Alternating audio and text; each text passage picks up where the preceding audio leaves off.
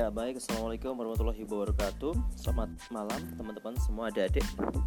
Ya, uh, malam ini kita akan sedikit membahas tentang seputaran interview ya, karena banyak teman-teman yang uh, request untuk membahas uh, tentang interview ya. Kalau kita mau bicara interview secara skala internasionalnya ya, jadi asumsi kita adalah kalau kita mau mengikuti interview di mana perusahaannya adalah perusahaan internasional. Makanya e, biasa yang sering terjadi itu adalah ada yang namanya e, interview yang langsung dengan si para recruiternya dengan para interviewernya. Jadi kita akan face to face untuk ditanyakan tentang berbagai hal seputar tentang personal questions. Kemarin di Instagram sudah saya bahas apa sih itu kategori personal questions personal questions itu adalah identik dengan pertanyaan-pertanyaan seputar diri kita sendiri, seputar kepribadian kita, tentang perkenalan diri, apa motivasimu, kelebihan, kekurangan, terus lima tahun ke depan apa yang akan kamu uh, lakukan, terus uh, apa namanya, uh, kenapa ingin jadi pramugari, terus kenapa nggak pilih profesi yang lain, kenapa ingin bekerja di perusahaan ini, itu kategori dari personal questions ya. Terus ini kalau di perusahaan maskapai internasional biasanya tidak akan panjang lebar paling cuma sekitar dua atau tiga pertanyaan cukup. Lebih ke arah ke ngobrol-ngobrol ringan-ringan tok. Sekedar pengen tahu kira-kira uh, pembawaan diri kita menyenangkan atau tidak uh, terus uh, aura-aura nyenenginnya itu keluar atau tidak.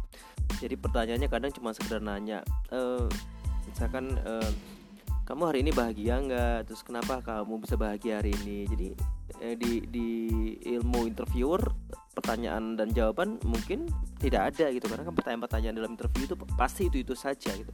Jadi kadang ada berapa interviewer tuh yang nanyanya ya seperti sepele-sepele jadi nah yang sepele-sepele ini kalau kita nggak menguasai justru akan menjadi sesuatu yang uh, besar sesuatu yang masalah buat kita ya.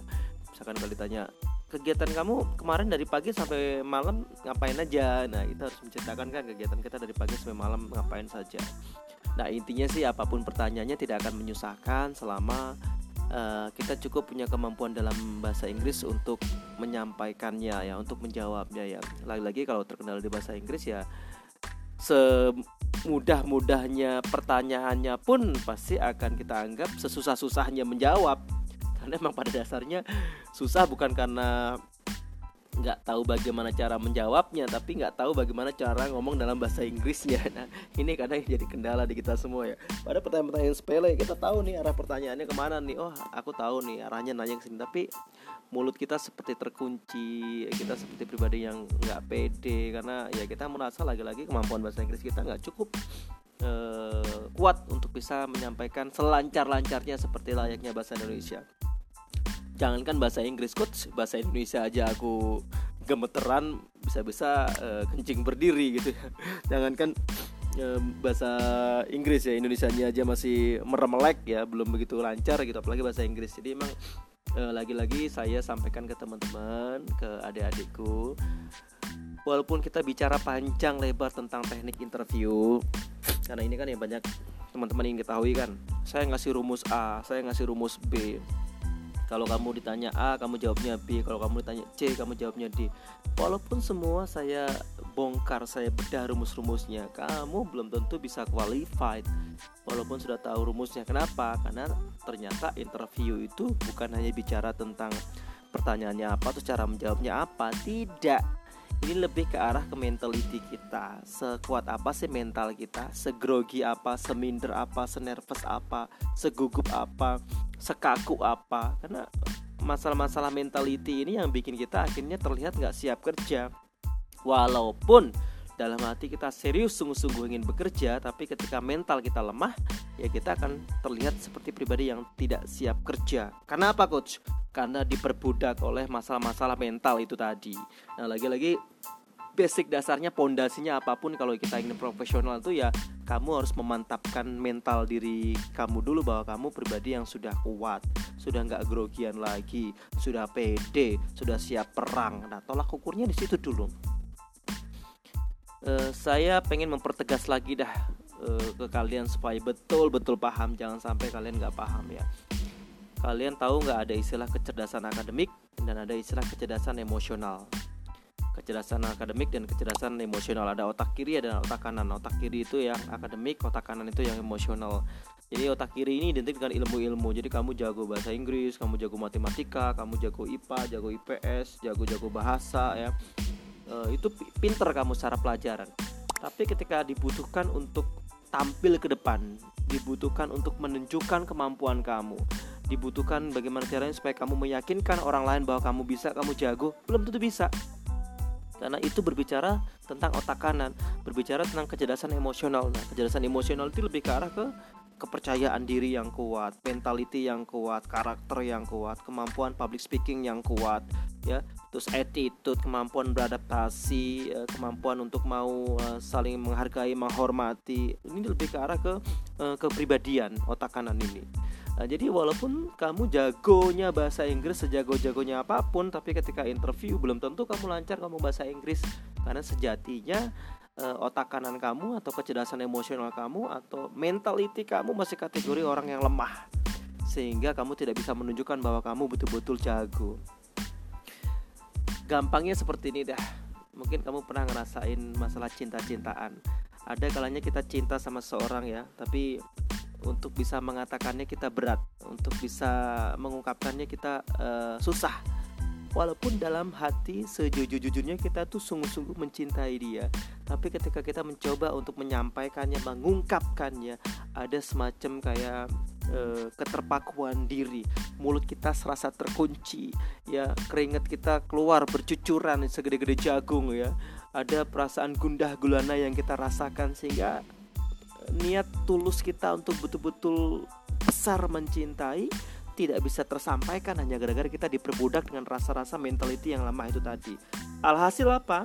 Alhasil orang yang betul-betul e, ingin tahu sejauh apa e, perasaan kita, dia tidak bisa melihat itu karena dia merasa kita tidak bisa membuktikannya gitu loh. Nah, ini ini salah satu uh, perbandingannya ya. Jadi kurang lebih interview itu seperti itu juga. Karena kan interview itu butuh meyakinkan orang. Kamu tuh butuh meyakinkan si interviewer supaya interviewer mau menerima kamu. Interviewer mau menerima kamu karena kamu dianggap siap kerja. Siap kerja itu tolak ukurnya adalah mental.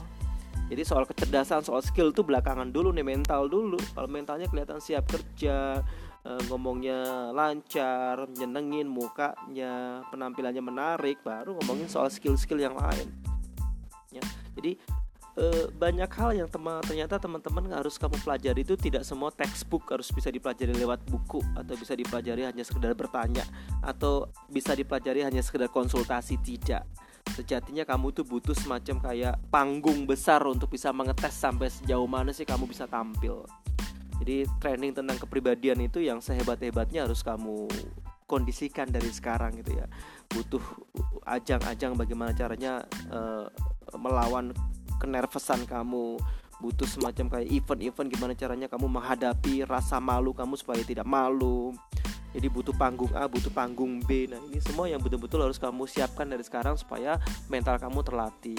Kalau mental kita sudah terlatih deh, segoblok-gobloknya kita kasarnya ya sebodoh-bodohnya kita akan sebuah sebuah ilmu kita akan terlihat tidak bodoh karena sejatinya kita punya pembawaan diri yang sekiranya oh ya sudah kalau nggak ngerti ya emang aku nggak ngerti tetap jujur tetap uh, tetap strong tetap percaya diri gitu loh. Bukan malah nggak ngerti malah makin down makin loyo makin kelihatan nggak qualified makin makin kelihatan lemahnya nah ini yang bahaya ya jadi kembali lagi ke interview, ada istilah personal question ini adalah pertanyaan-pertanyaan seputar kepribadian kita. Ini sangat ringan-ringan saja, nggak akan susah.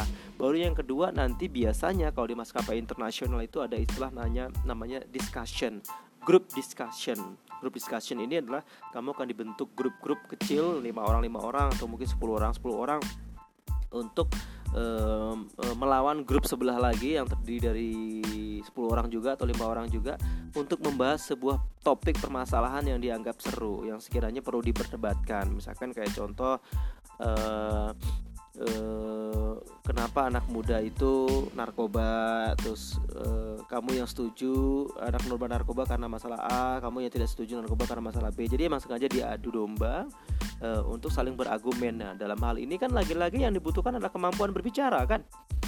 Bukan sejago apa kamu menguasai tentang narkoba itu sendiri kamu akan dituntut untuk bisa punya semacam kayak gagasan wawasan pengetahuan di mana kamu harus menyampaikan gagasan pengetahuan kamu itu lewat kata-kata.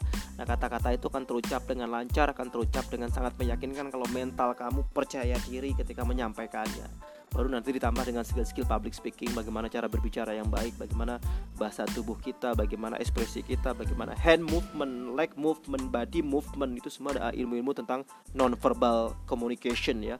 Jadi di trainingnya juga ada lagi seperti itu. Nah ini sebenarnya yang harus di uh, garis bawah ya dek kalian saya yakin bahwa sampai detik ini pun kalian belum pernah mendapatkan bagaimana sih teknik interview yang sebenarnya itu coach. Karena yang kalian tahu mungkin selama ini hanya sekedar theoretical theoretical theoretical. Padahal yang kita butuhkan adalah practical practical practical. Jadi mulai sekarang bagaimana caranya kalian kalau pengen qualified pengen maju pengen mendapatkan sesuatu yang besar yang tinggi ya pantaskan diri kalian dulu supaya betul-betul pantas untuk dipilih.